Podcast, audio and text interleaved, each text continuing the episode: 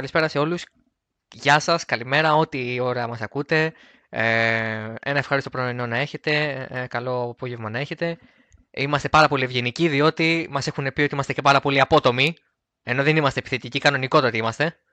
Ε, ο... Εσύ κάνεις Εσύ κάνεις πίσω. Λοιπόν, ε, όχι, είμαστε πάρα πολύ κανονικοί, καθόλου επιθετικοί δεν είμαστε, καθόλου δεν πίνουμε τρεις καφέδες τη μέρα. Είμαι ο Δημήτρης Μπίζας, ε, στο έτερο μικρόφωνο είναι ο Τζανέτος Πουλημενάκος. Τζανέτο, καλησπέρα. Καλησπέρα Δημήτρη. Ε, είναι το Total News Podcast μετά από μία εβδομάδα αποχής. Ε, κρίνουμε ότι όταν δεν έχουμε κάτι σημαντικό να σας μεταδώσουμε και όταν δεν έχουμε μια πολύ μεγάλη είδηση, μια σημαντική είδηση, ε, εκτιμούμε ότι δεν υπάρχει και λόγος να κάνουμε ένα podcast το οποίο ε, δεν, ε, δεν θα σας βοηθήσει να κάνετε ένα catch-up στα νέα σας ή να ακούσετε κάποια πράγματα τα οποία δεν έχουμε γράψει ή δεν έχετε διαβάσει από αλλού. Οπότε καλό θα ήταν, ε, καλό μάλλον κρίναμε ότι ήταν καλύτερο να μην κάνουμε την προηγούμενη εβδομάδα γιατί ε, δεν υπήρχε κάτι που να μας ε, βοηθήσει στη θεματολογία. Όσον αφορά όμως αυτή την εβδομάδα, η αλήθεια είναι ότι έχουμε κάποια πραγματάκια τα οποία χρήζουν ε, αναφοράς. Η αρχή πάντα γίνεται με τη Φόρμουλα 1, ε, όπου έχουμε κάποια πράγματα τα οποία ε, είναι ε, σχετικά βαρύνουσης σημασίας, αν θέλετε την άποψή μας, ειδικά όσον αφορά το πρόγραμμα και την κατάσταση με το Ολλανδικό Grand Prix. Ε, το γράψαμε, το είδατε, το διαβάσατε, βγήκαν και επίσημες ανακοινώσεις. Το πρόγραμμα του 2021 του 2020 συγγνώμη, ε, επισημοποιήθηκε από το Παγκόσμιο Συμβούλιο Μηχανοκίνητου Αθλητισμού πριν από μερικές ημέρες, συγκεκριμένα στις 4 Οκτωβρίου, όπου και συνεδρίασε. Μαζί επισημοποιήθηκε και το WRC, το συζητήσαμε και αυτό, το γράψαμε μάλλον και αυτό ε, στο totalrace.gr μέρες πριν, ε, όταν είχε γίνει η ψηφοφορία. Απλά στις 4 Οκτωβρίου βγήκε και μεσαγωγικά η ανακοίνωση. Α, το πρόγραμμα της Φόρμουλα 1, όπως αναμενόταν, αποτελείται από 22 αγώνες, ρεκόρ ε, που έσπασε μετά τους 21 που είχαμε τα τελευταία δύο χρόνια. Ε, προστίθεται ε, η Ολλανδία και το Βιετνάμ χωρίς να αφαιρείται και η Ισπανία, μόνο η Γερμανία, οπότε 22 οι αγώνες του, της επόμενης σεζόν. όσο για το Βιετνάμ, τα νέα είναι θετικά με την έννοια ότι πρόσφατα βρισκόταν εκεί ο Ρόμπς Μέντλεϊ και ο Πατ Σίμονς για να εκτιμήσουν την κατάσταση της διαδρομής. Θυμίζουμε ότι είναι κατά μεγάλο μέρος ε, δημόσιοι δρόμοι και χτίζεται ένα πιο μικρό κομμάτι ε, το οποίο θα είναι purpose built, δηλαδή θα είναι κομμάτι που χτίζεται αποκλειστικά για την πίστα. Ε, και όσον αφορά την Ισπανία, τα γνωστά, όπου ανανέωσε για έναν μόλις χρόνο την συνεργασία της με τη Φόρμουλα 1, προφανώς για να πάρει παράταση μεσαγωγικά, για να μπορέσει να βρει ίσως και κάποιο funding για το 2021 και μετά. Αυτός τόσο αγώνας που έχει προβλήματα και που ασυναντά ακόμα αρκετά εμπόδια στο διάβατο είναι ο αγώνας της Ολλανδίας. Το Zandvoort ε, είναι μια πίστα η οποία χρησιμοποιήθηκε τα τελευταία ε, χρόνια για αγώνες του DTM, για περιφερειακούς αγώνες ή για τοπικούς, ε, συγγνώμη, εθνικούς, να το πω καλύτερα, αγώνες της Ολλανδίας, οπότε δεν είναι ε, grade 1, δηλαδή δεν είναι ε, τάξης 1 όσον αφορά την ε, βαθμολόγηση της FIA που θα την έκρινε δηλαδή κατάλληλο και για την έκρινε μάλλον κατάλληλη την πίστα και για αγώνες Φόρμουλα 1, για, δηλαδή για top level motorsport αγώνες. Εξ αρχής γνωρίζαμε και εξ αρχής μας είχαν πει και οι άνθρωποι της Liberty Media και της FIA αλλά και οι άνθρωποι της διοργάνωσης ότι ε, θα υπάρξουν πολύ σημαντικές αλλαγές, θα τοποθετηθούν ε, νέες κερκίδες, θα φτιαχθούν οι run θα δημιουργηθεί μια επιπλέον κλίση στην τελευταία στροφή για να βοηθηθεί το προσπέρασμα, θα υπαρθούν μέτρα ασφαλείας.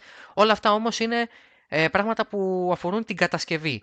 Ε, σε αυτό το κομμάτι υπάρχουν αρκετά γραφειοκρατικά ζητήματα, συγκεκριμένα ε, ζητήματα που αφορούν πολύ συνοπτικά και χωρίς να θέλω να προβώ σε περαιτέρω λεπτομέρειες ή και σε κάποιο λάθος ε, νομοθε...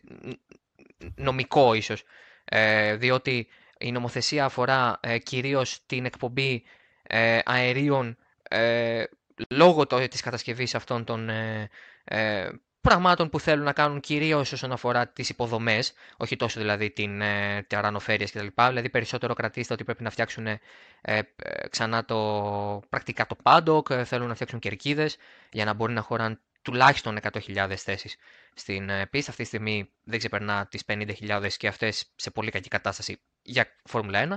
Οπότε υπάρχει αυτό το θέμα, το νομοθετικό, ή το νομικό μάλλον.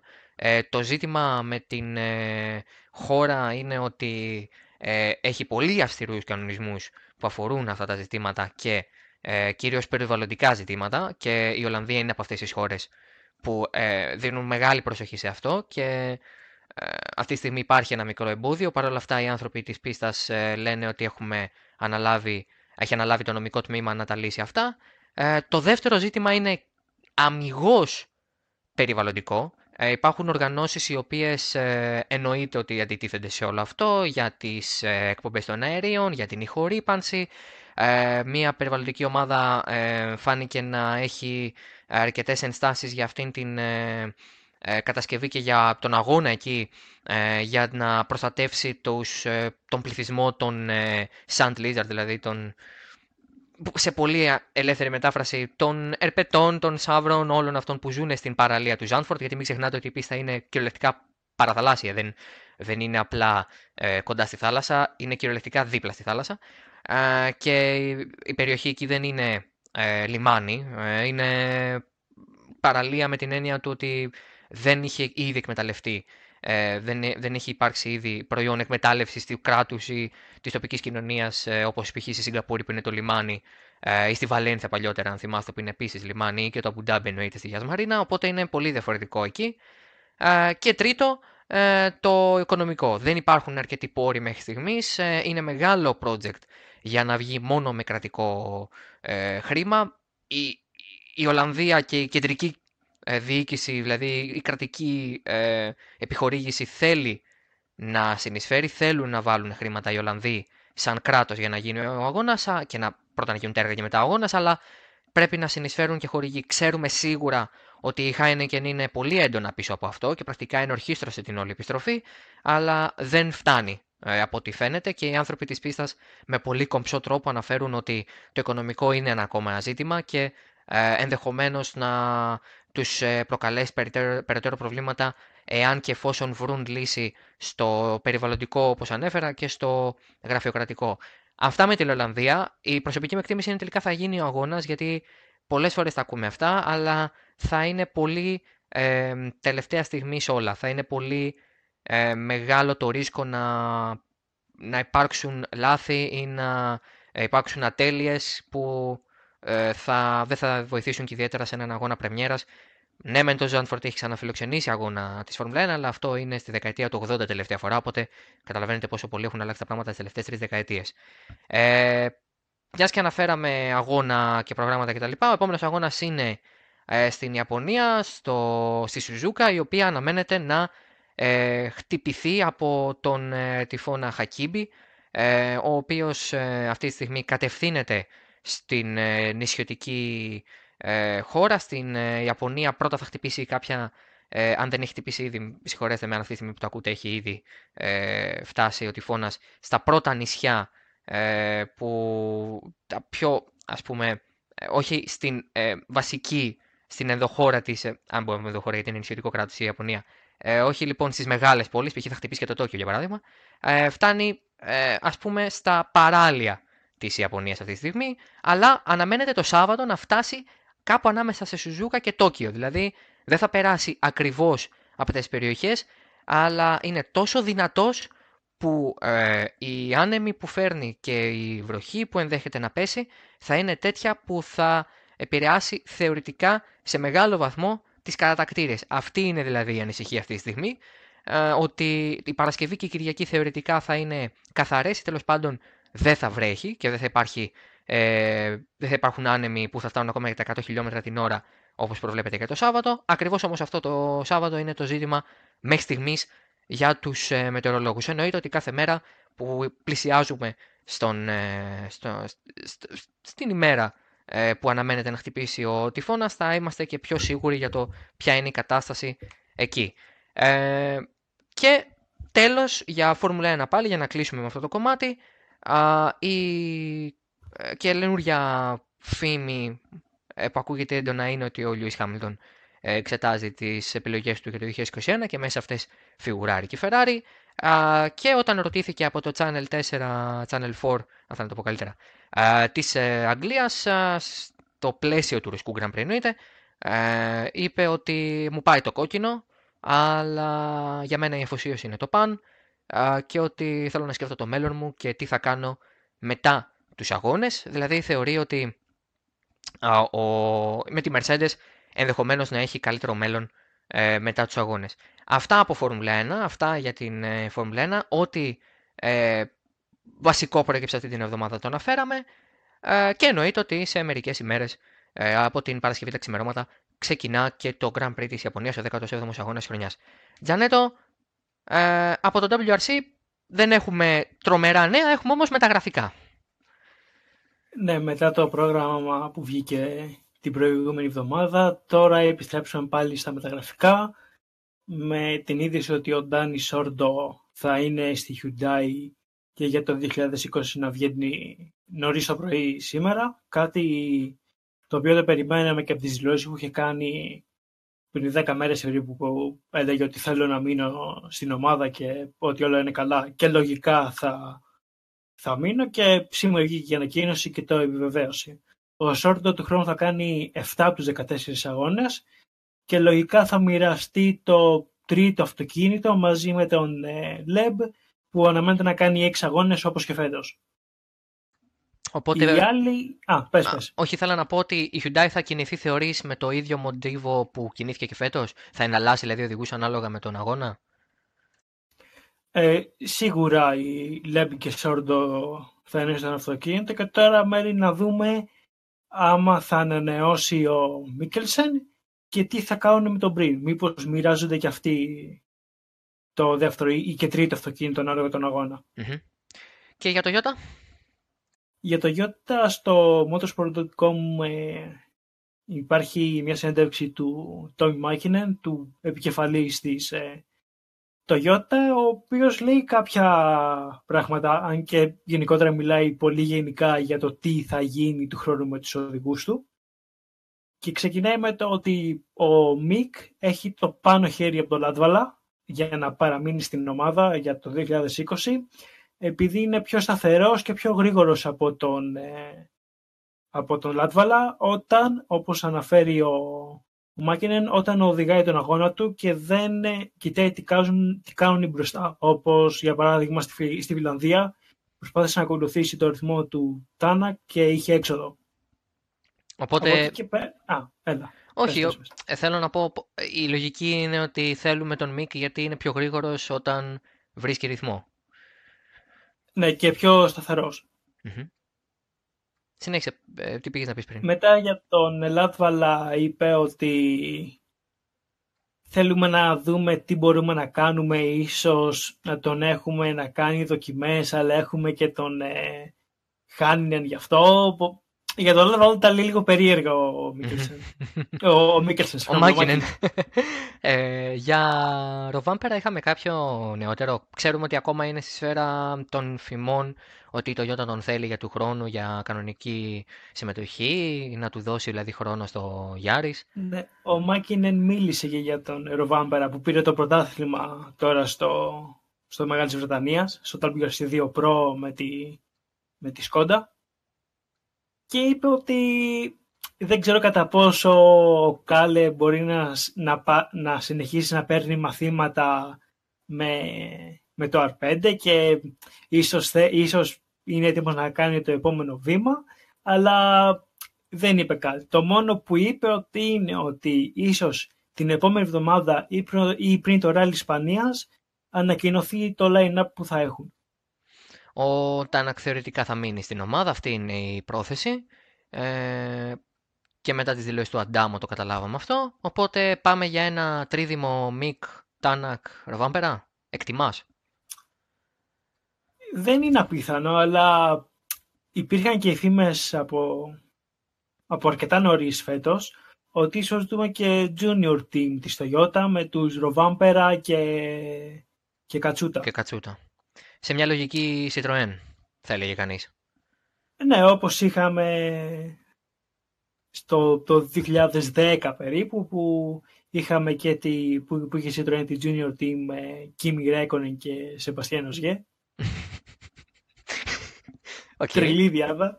Άχαστο δίδυμο. και είχαν και ως γε... Ε, όχι ως γε, τι λέω. Χριστέ μου. Ε, Loeb, ε, ποιον είχαν το 10. Λέμ Σόρντο. Σόρντο, μπράβο. Ο Σόρντο ήταν στη μεγάλη ομάδα, έτσι, να το θυμίσουμε αυτό στον κόσμο. Ο Σόρντο ήταν εργοστασιακό οδηγός σε Citroën. Στα καλά χρόνια Citroën. Αυτό, τίποτα άλλο. Δεν θέλω να πω κάτι άλλο. ευχαριστώ, ευχαριστώ το δικαστήριο. δηλαδή, εντάξει, θέλω να πω ρε παιδί μου, okay. Ε, περιμένω σχόλια από κάτω. Σόρντο, να μεταφέρουμε λίγο το, το σχόλιο του Δημήτρη Βούρδα για το δίδυμο ως Γεράικονεν. Ε, ναι. Αυτή τη στιγμή ο κύριος Δημήτρης Βούρδα ακούει το, το podcast, το podcast όσο το γράφουμε και γράφει καλύτερα δίδυμο από τα μισά του WRC από το 2010 μέχρι σήμερα. Ναι, ότι είναι καλύτερο δίδυμο από πάρα πολλά που έχουμε δει μέχρι τώρα, ναι. Από την τελευταία δεκαετία δηλαδή, ναι. Εντάξει, ξέρω εγώ. Α πούμε ναι και προχωράμε. Μπορεί και όχι προχωράμε. Μπορεί και όχι προχωράμε, ρε παιδί μου, ναι, εντάξει. Του δώσαμε το, το χώρο του, του δώσαμε βήμα να πει την άποψή του, από εκεί και πέρα τώρα, εντάξει.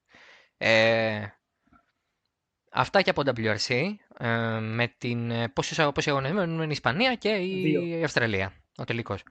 Ε, και λογικά ο Τάνακ θα το πάρει το πρωτάθλημα στην Ισπανία; Στην, ε, στην Ισπανία θέλει μόνο δύο βαθμούς παραπάνω από τον Οζιέ. Ε, εντάξει. Κράτα μικρό καλάθι. Κράτα μικρό καλάθι. Είναι ο Τάνακ και είναι ο Οζιέ. Δηλαδή δεν είναι ο Χάμιλτον με το Φέιντελ. Κατάλαβες τι λέω. Εντάξει, και είναι και δύο μέρες άσφαλτο που το σε τρία στην άσφαλτο φέτος δεν. Δεν. Ναι, θα δούμε. Θα δούμε. Ε, νομίζω... Όλα είναι πιθανά. Όλα είναι πιθανά, πάντα. Στο WRC η αλήθεια είναι ότι όλα είναι πιθανά. Α, και μέσα πάμε για τίτλους. Φαντάζομαι ότι θα πήρατε χαμπάρι. Δεν ξέρω αν ε, ενδιαφέρεστε. Πάντως ο Mark Marquez γράφει ιστορία. Πήρε 8ο παγκόσμιο τίτλο σε όλες τις κατηγορίες, έκτος στη μεγάλη. Ε, φτάνει να πιάσει και να περάσει τον Ρόσι. Για τον Αγκοστίνη είπε ότι δεν ξέρω, δεν με αφορούν τα νούμερα. Αλλά εντάξει, OK. Okay. Ο Mark Marquez γράφει ιστορία και αν θα σταματήσει αύριο, δεν νομίζω ότι θα πει κανείς ότι δεν έκανε καλή καριέρα. Ε, και μιας και είμαστε στο, w, στο MotoGP, συγγνώμη, α, το ενδιαφέρον στρέφεται, μιας και τελείωσε το πρωτάθλημα πρακτικά, ε, το ενδιαφέρον στρέφεται στο 2022 από τώρα, α, όπου είναι το αντίστοιχο 2021 της Φόρμουλα 1, σκεφτείτε το. Ε, αλλάζει πρακτικά σελίδα το MotoGP τότε, ε, όχι τόσο αγωνιστικά, αλλά περισσότερο όσον αφορά την εικόνα του και το πώς θέλει να πουλήσει πρακτικά τον εαυτό του. Θα φτάσει τους 22 αγώνες το πρόγραμμα, παρακαλώ. Του χρόνου θα φτάσει στους 20 με την ε, προσθήκη της Φινλανδίας που είναι ήδη αριθμός ρεκόρ. Οι 22 το ξεπερνάνε κιόλας, ε, το πάνε σε νέο επίπεδο. το MotoGP θα επισκεφθεί α, λιγότερες ισπανικές ε, πίστες. Ε, η πρόθεση της Dorna σύμφωνα με το ρεπορτάζ του motorsportweek.com είναι να αφαιρεθούν τουλάχιστον δύο εκ των τεσσάρων αγώνων σε ισπανικό έδαφος. Θυμίζουμε αυτή τη στιγμή έχουμε τη Χερέθ, τη Βαλένθια, την Αραγωνία και τη Βαρκελόνη. Ε, μόνο η Χερέθ ε, ονομάζεται Grand Prix Ισπανίας. Ε, όλα τα υπόλοιπα έχουν τις ονομασίες της περιοχής ε, ή της πόλης, ε, δηλαδή δεν συσχετίζονται ε, με την χώρα. Η άλλη χώρα η οποία έχει αυτή την κατάσταση με παραπάνω από έναν αγώνα είναι η Ιταλία που θεωρητικά θεωρούμε ως Ιταλικό Grand Prix και το Μιζάνο και φυσικά το Μουτζέλο.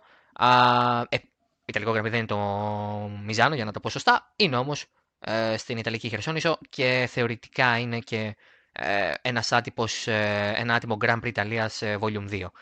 Οπότε αυτή είναι η πρόθεση και να προσθεθεί ε, και γνωρίζουμε εκ του ασφαλούς ότι θα προσθεθεί η Πορτογαλία. Οι ανακοινώσεις αναμένονται ε, την ε, Πέμπτη, αυτή τη στιγμή είναι Τετάρτη αν ακούτε το podcast, αναμένονται την Πέμπτη 10 Οκτωβρίου, να προσθεθεί η Πορτογαλία εν ώψη 2022, ξαναλέω, όχι του χρόνου, ούτε του 2021, 2022. Η Πορτογαλία, η οποία τελευταία φορά στην, ε, στο MotoGP βρέθηκε το 2012, αλλά δεν γυρνάμε στο Estoril. Πιθανότατα πηγαίνουμε στο Πορτιμάο, δηλαδή την ε, πίστα στην οποία αγωνίζεται και το World Superbikes, ε, που είναι επίσης συμφερόντων ε, Ντόρνα, οπότε ε, συνάδει να επισκέπτονται και την ε, ίδια πίστα που συμβαίνει και σε πολλές άλλες περιπτώσεις, ε, ακόμα και στο τωρινό πρόγραμμα ανάμεσα σε αυτά τα πρωταθλήματα. Αυτά για το Total News Podcast αυτής της εβδομάδας. Ε, ήμουν ο Δημήτρης Μπίζας, ήταν ο Τζανέτ Πολυμενάκο. Σας ευχαριστούμε που μας ακούσετε για α, άλλη μια φορά μέχρι το τέλος. Εμείς θα ανανεώσουμε το ραντεβού μας θεωρητικά την άλλη εβδομάδα με περισσότερες ειδήσεις και νεότερα. Ε, αναμένεται φυσικά και το Race Podcast ε, μετά το Grand Prix της Ιαπωνίας, το οποίο έρχεται αυτό το Σαββατοκύριακο και ε, εννοείται συνεχίστε να διαβάζετε το talarithne.gr για όλα τα νέα, τις αναλύσεις, τις ειδήσεις που προκύπτουν από ότι έχει ρόδες, κινητήρα και τα σχετικά. Λοιπόν, ε, εμείς θα τα ξαναπούμε και μέχρι το επόμενο podcast. Γεια σας.